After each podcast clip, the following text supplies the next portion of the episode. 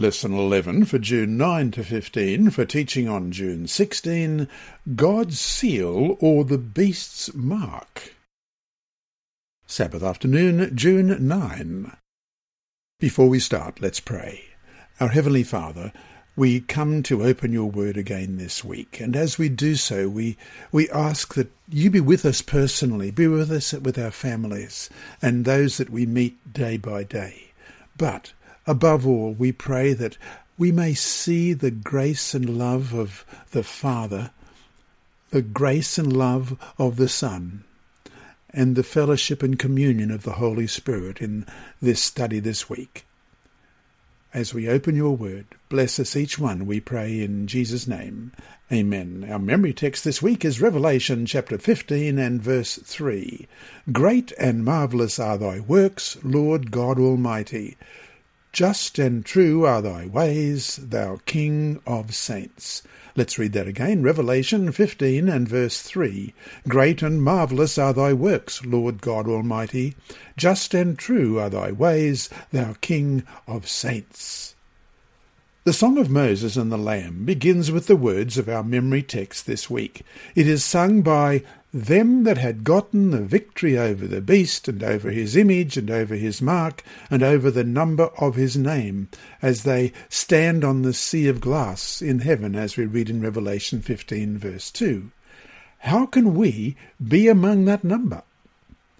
One of the most telling signs of God's true last day people is their proclamation of the third angel's message, which warns against receiving the mark of the beast. However, despite there being no more serious warning in all the Bible, many confusing ideas as to what this mark is have been suggested over the years. A barcode in the forehead, a credit card number, or some biometric identification. We should not be surprised at the proliferation of confusing ideas in Babylon. After all, its name means confusion. But God's remnant people need a clear understanding of this topic in order to proclaim the third angel's message with power. This week, we'll try to understand better what the mark of the beast is and how to avoid it by receiving the seal of God.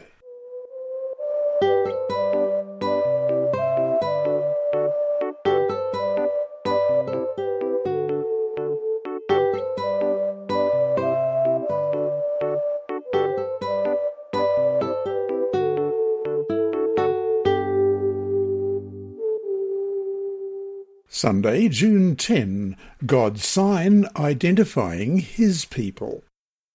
Question. In Old Testament times there were two outward identifiers of God's true people. One of them was circumcision. To whom was this sign first given? Well, let's read Genesis chapter 17, verses 9 through to 11. And God said to Abraham, As for you, you shall keep my covenant, you and your descendants after you throughout your generations. This is my covenant which you shall keep between me and you and your descendants after you. Every male child among you shall be circumcised. And you shall be circumcised in the flesh of your foreskins, and it shall be a sign of the covenant between me and you. And Exodus chapter 31, verses 13 and 17. Speak also to the children of Israel, saying, Surely my Sabbaths you shall keep, for it is a sign between me and you throughout your generations, that you may know that I am the Lord who sanctifies you.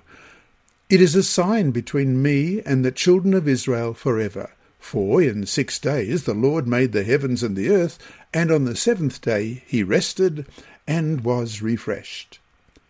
God commanded Abraham and his descendants to be circumcised as a sign of the covenant of salvation. Males were to be circumcised on the eighth day, as we read in Leviticus 12, verse 3. However, this ritual had a deeper significance. It was meant to symbolize a need for circumcision or renewal of the heart, as expressed in Deuteronomy 30 and verse 6. And the Lord your God will circumcise your heart and the heart of your descendants to love the Lord your God with all your heart and with all your soul, that you may live. That is why Paul writes in Romans 2, 28 and 29, For he is not a Jew who is one outwardly, nor is circumcision that which is outward in the flesh, but he is a Jew who is one inwardly, and circumcision is that of the heart, in the spirit, not in the letter, whose praise is not from men, but from God. Texts such as 1 Corinthians 7:19 and Galatians 5:6 and Galatians 6:15 show that in the New Testament circumcision is replaced by baptism, which symbolizes conversion, a new creation, a dying to sin, and a rising to a new life, as we read in Romans chapter 6, verses 3 and 4. Or do you not know that as many of us as were baptized into Christ Jesus were baptized into his death? Therefore we were buried with him through baptism into death, that just as Christ was raised from the dead by the glory of the Father, even so we also should walk in newness of life. That is why Paul says circumcision is no longer important and that it is faith working through love and keeping the commandments of God that really matter. Question. What was the second outward sign that God gave to identify his people and why was it given? And we're going to look at Exodus chapter 31, verses 13 and 17, and Ezekiel chapter 20, verses 12 and 20. So, first of all, Exodus chapter 31, verses 13 to 17. Speak also to the children of Israel, saying, Surely my Sabbaths you shall keep, for it is a sign between me and you throughout your generations, that you may know that I am the Lord who sanctifies you. You shall keep the Sabbath, therefore, for it is holy to you. Every one who profanes it shall surely be put to death. For whoever does any work on it, that person shall be cut off from among his people. Work shall be done for six days, but the seventh is the Sabbath of rest, holy to the Lord. Whoever does any work on the Sabbath day, he shall surely be put to death. Therefore the children of Israel shall keep the Sabbath, to observe the Sabbath throughout their generations as a perpetual covenant. It is a sign between me and the children of Israel for ever.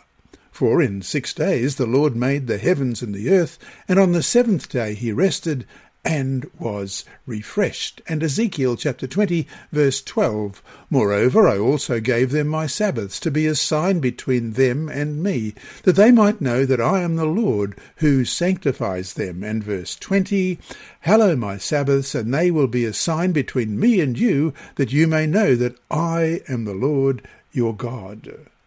Notice that the Sabbath as a sign goes all the way back to creation, as we read in Genesis chapter 2, verses 2 and 3. And on the seventh day, God ended his work which he had done, and he rested on the seventh day from all his work which he had done. Then God blessed the seventh day and sanctified it, because in it he rested from all his work which God had created and made whereas circumcision began only with Abraham. Thus, Jesus said, in referring to Genesis, the Sabbath was made for humankind, and that's Mark chapter 2 and verse 27. It shows that we belong to God by creation because he made us, and by redemption because he justifies and sanctifies us. Thus, although Paul says that circumcision is no longer important, he argues that keeping God's commandments, which includes the Sabbath, still is important. As uh, we read in Hebrews chapter 4 verse 9, there remains therefore a rest for the people of God. And so to finish today, how do your thoughts and intentions reveal whether or not you truly have been circumcised in the heart?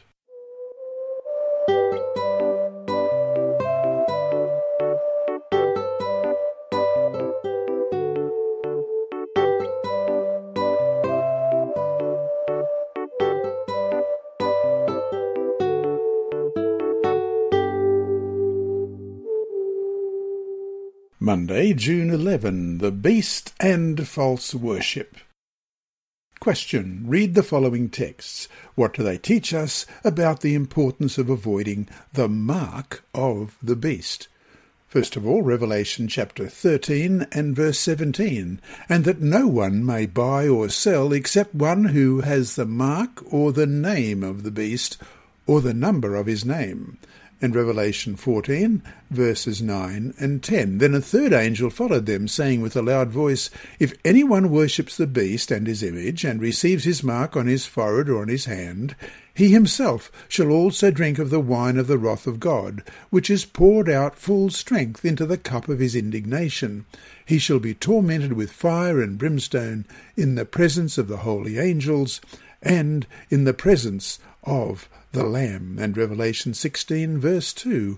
So the first went and poured out his bowl upon the earth, and a foul and loathsome sore came upon the men who had the mark of the beast, and those who worshipped his image. Receiving the undiluted wrath of God, being punished by the seven last plagues, and in the end being cast into the lake of fire, all of these things happen to those who bear the mark of the beast. What a contrast to those who refuse the mark of the beast and stand on the sea of glass, triumphantly singing praise to God and the Lamb. What is this mark that no one would want to receive? Clearly, the above verses connect it with false worship. Also, as we saw in a previous lesson, the fourth beast power of Daniel 7, in its latter phase, also depicted as the sea beast of Revelation 13, would think to change times and laws, as we read in Daniel 7:25. One law that it thought to change was the Sabbath, the fourth commandment the only one of the ten that refers to time and points directly to God as the one who made heaven and earth and sea and all that in them is, and rested the seventh day, as it says in Exodus 20, verse 11. Significantly, the first angel's message points us back to this commandment that the beast power tried to change and makes it clear that we are to worship the Lord alone as the Creator. In fact, of the seven verses referring to worship in Revelation 12 through to Revelation 14, this, Revelation 14:7, is the only one about true worship. The other six warn against falsely worshipping the beast and his image in Revelation 13:4, Revelation 13:8, Revelation 13:12, Revelation 13:15, Revelation 14 verse 9 and verse 11. Immediately after the third angel's description of the fate of those who engage in this false worship, the true worshippers of God are described in Revelation 14:12. Here is the patience of the saints. Here are they that keep the commandments of God and the faith of Jesus. In other words, proclamation of these three messages separates all of humanity into two groups those who worship the Creator by keeping all of His commandments, including the seventh day Sabbath command, and those who worship the beast and his image. This false form of worship, then, offers an alternative to worshipping the Creator by keeping the Sabbath commandment. So to finish today, Think more about the connection between worship and loyalty. What aspects of worship are essential in order to show our loyalty to God?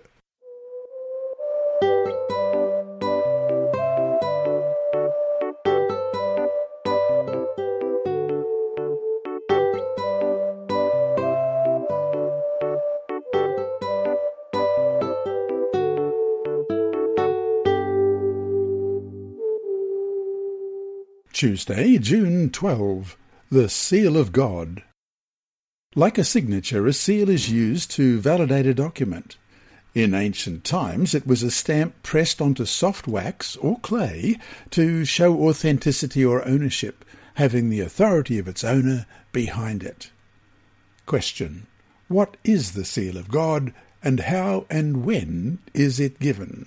And we'll look at some texts with this. Ephesians chapter 1, verses 13 and 14. In him you also trusted, after you heard the word of truth, the gospel of your salvation, in whom also, having believed, you were sealed with the Holy Spirit of promise who is the guarantee of our inheritance until the redemption of the purchased possession to the praise of his glory.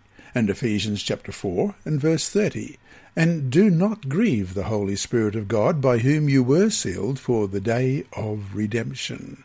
And 2 Timothy 2 verse 19. Nevertheless, the solid foundation of God stands.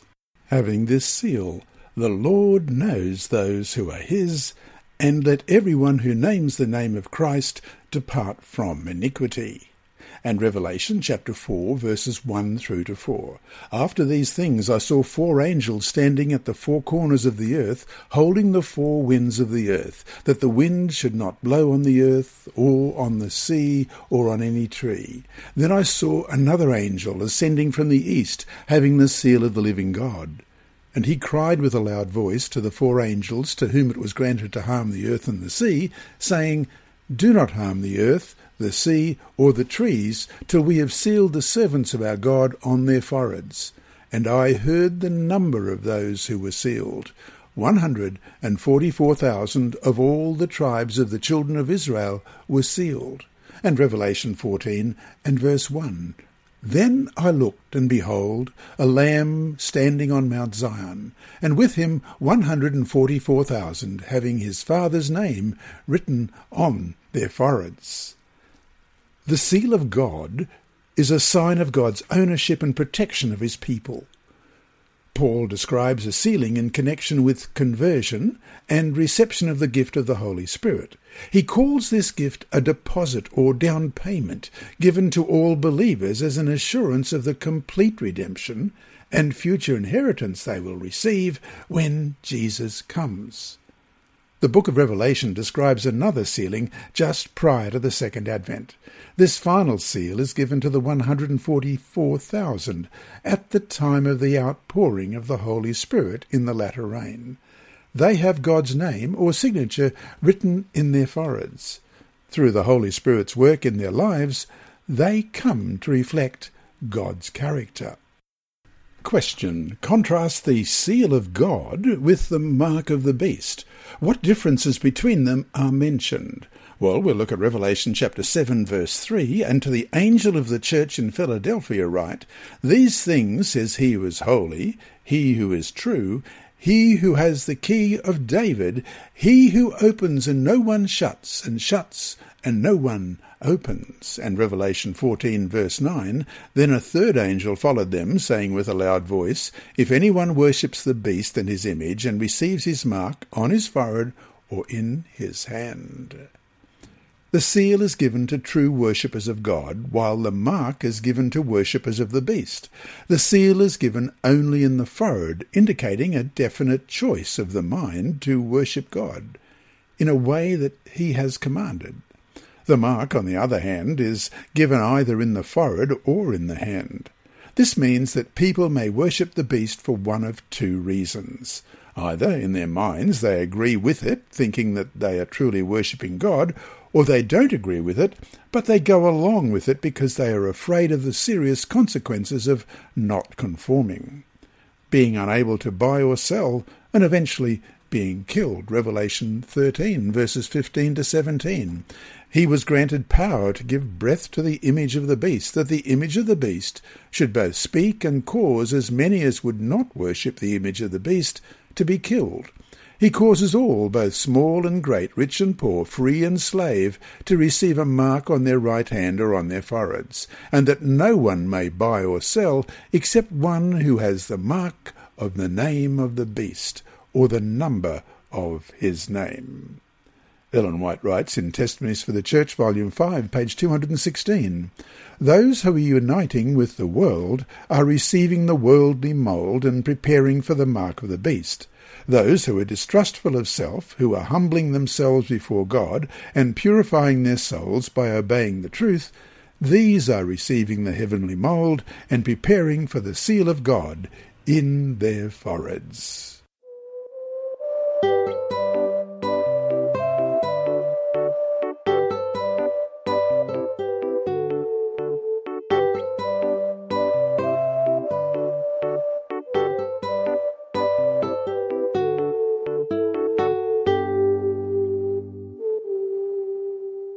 Wednesday, March 13. The Mark of the Beast. What is this mark that we need to avoid getting? As we saw in an earlier lesson, the fourth beast power of Daniel 7, in its latter phase, also depicted by the sea beast of Revelation 13, would think to change times and laws, Daniel 7.25. As we have seen already, one law that is thought to change was the Sabbath or the fourth commandment, the only commandment that points directly to God as the one who made heaven and earth, the sea, and all that in them is, and rested the seventh day. Exodus 20 verse 11. Meanwhile, the first angel's message, pointing the reader back to this same commandment, one that the beast power tried to change, makes it clear that we are to worship the Lord alone as the Creator. Then, after a warning about the fate of those who instead worship the beast and his image of Revelation 14:9, God's faithful people are depicted in verse 12. Question. Read Revelation chapter 14 verse 12.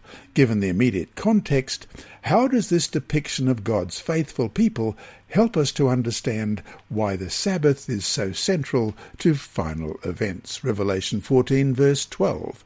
Here is the patience of the saints. Here are those who keep the commandments of God and the faith of Jesus.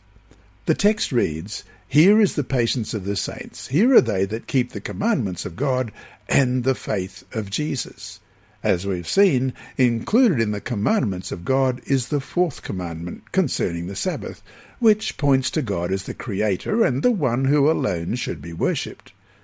No wonder, then, that many see the issue of the mark of the beast as being directly tied to the question of Sunday worship, a counterfeit Sabbath that is not commanded in the Bible, as opposed to keeping the fourth commandment, which is commanded in the Bible.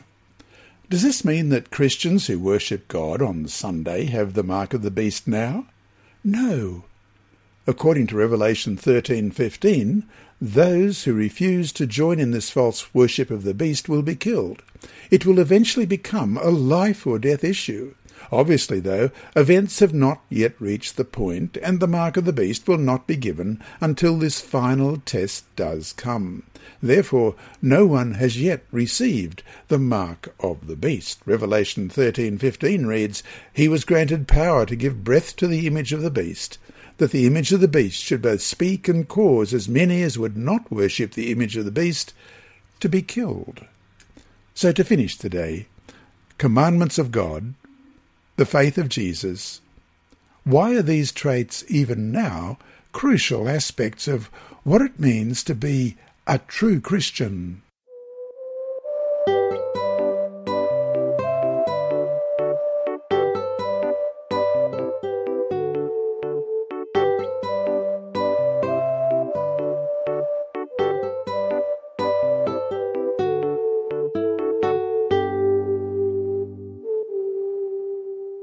Thursday, June 14. The Sabbath as a Seal.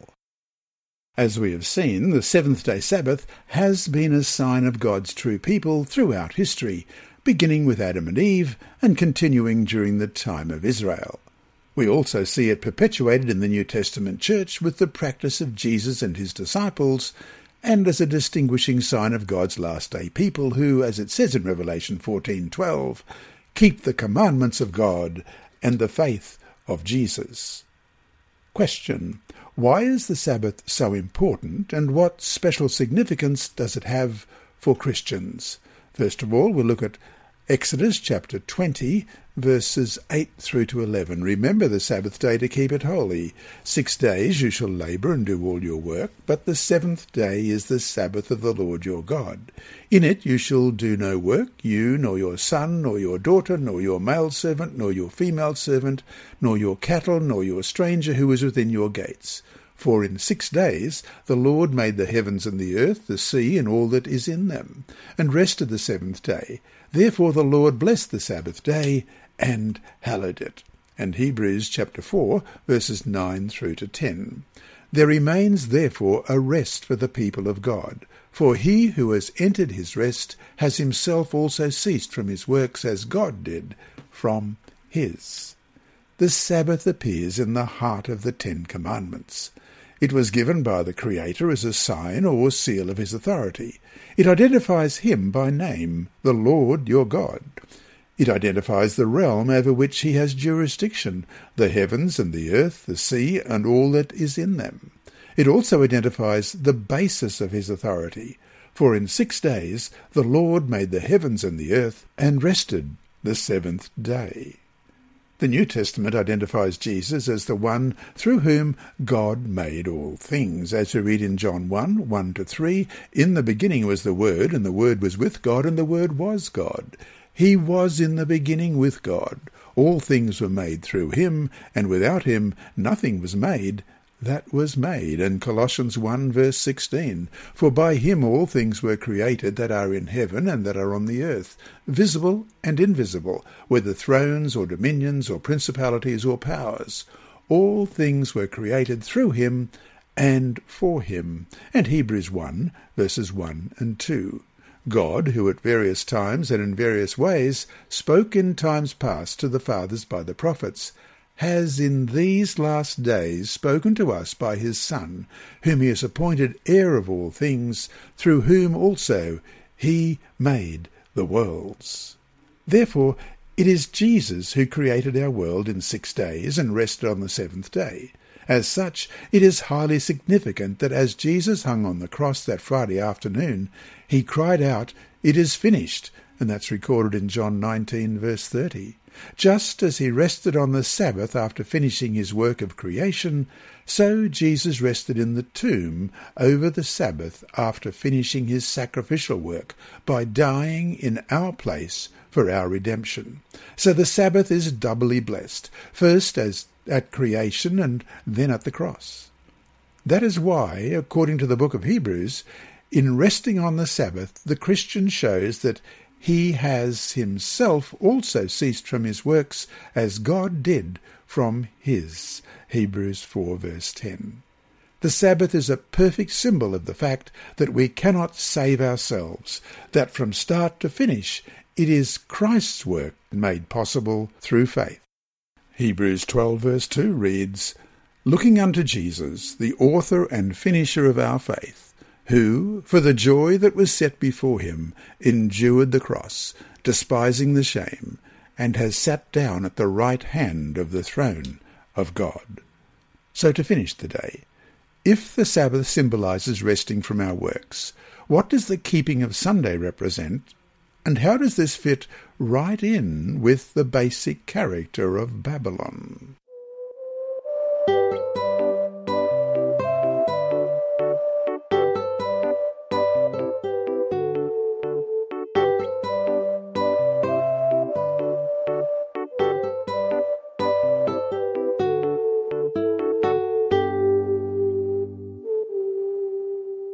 Friday, June 15.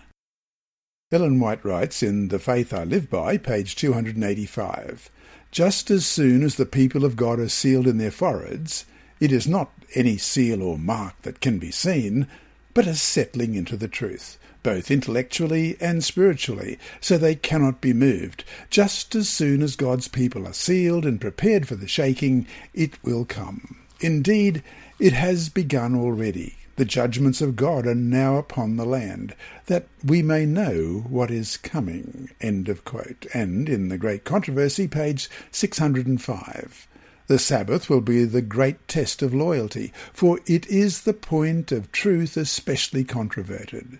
When the final test shall be brought to bear upon men, then the line of distinction will be drawn between those who serve God and those who serve him not while the observance of the false Sabbath, in compliance with the law of the state, contrary to the fourth commandment, will be an avowal of allegiance to a power that is in opposition to God, the keeping of the true Sabbath in obedience to God's laws is an evidence of loyalty to the Creator.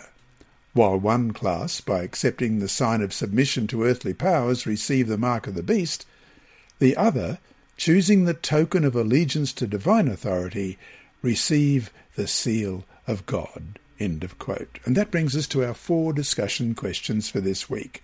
One, what are ways we can reveal to others the truth about the mark of the beast and the seal of God that doesn't cause unnecessary controversy? For instance, why must we emphasize the fact that no one now has the mark of the beast?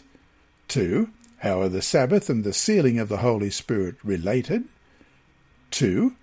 Reflect on the above idea of the seal as a settling into the truth, both intellectually and spiritually. What does that mean?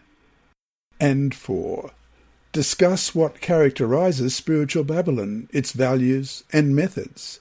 How do they differ from the values of God's kingdom? How might some of Babylon's values be creeping into our own church even now? How can we learn to recognize what they are and seek to deal with them in a Christian manner, one that reflects the values of God's kingdom?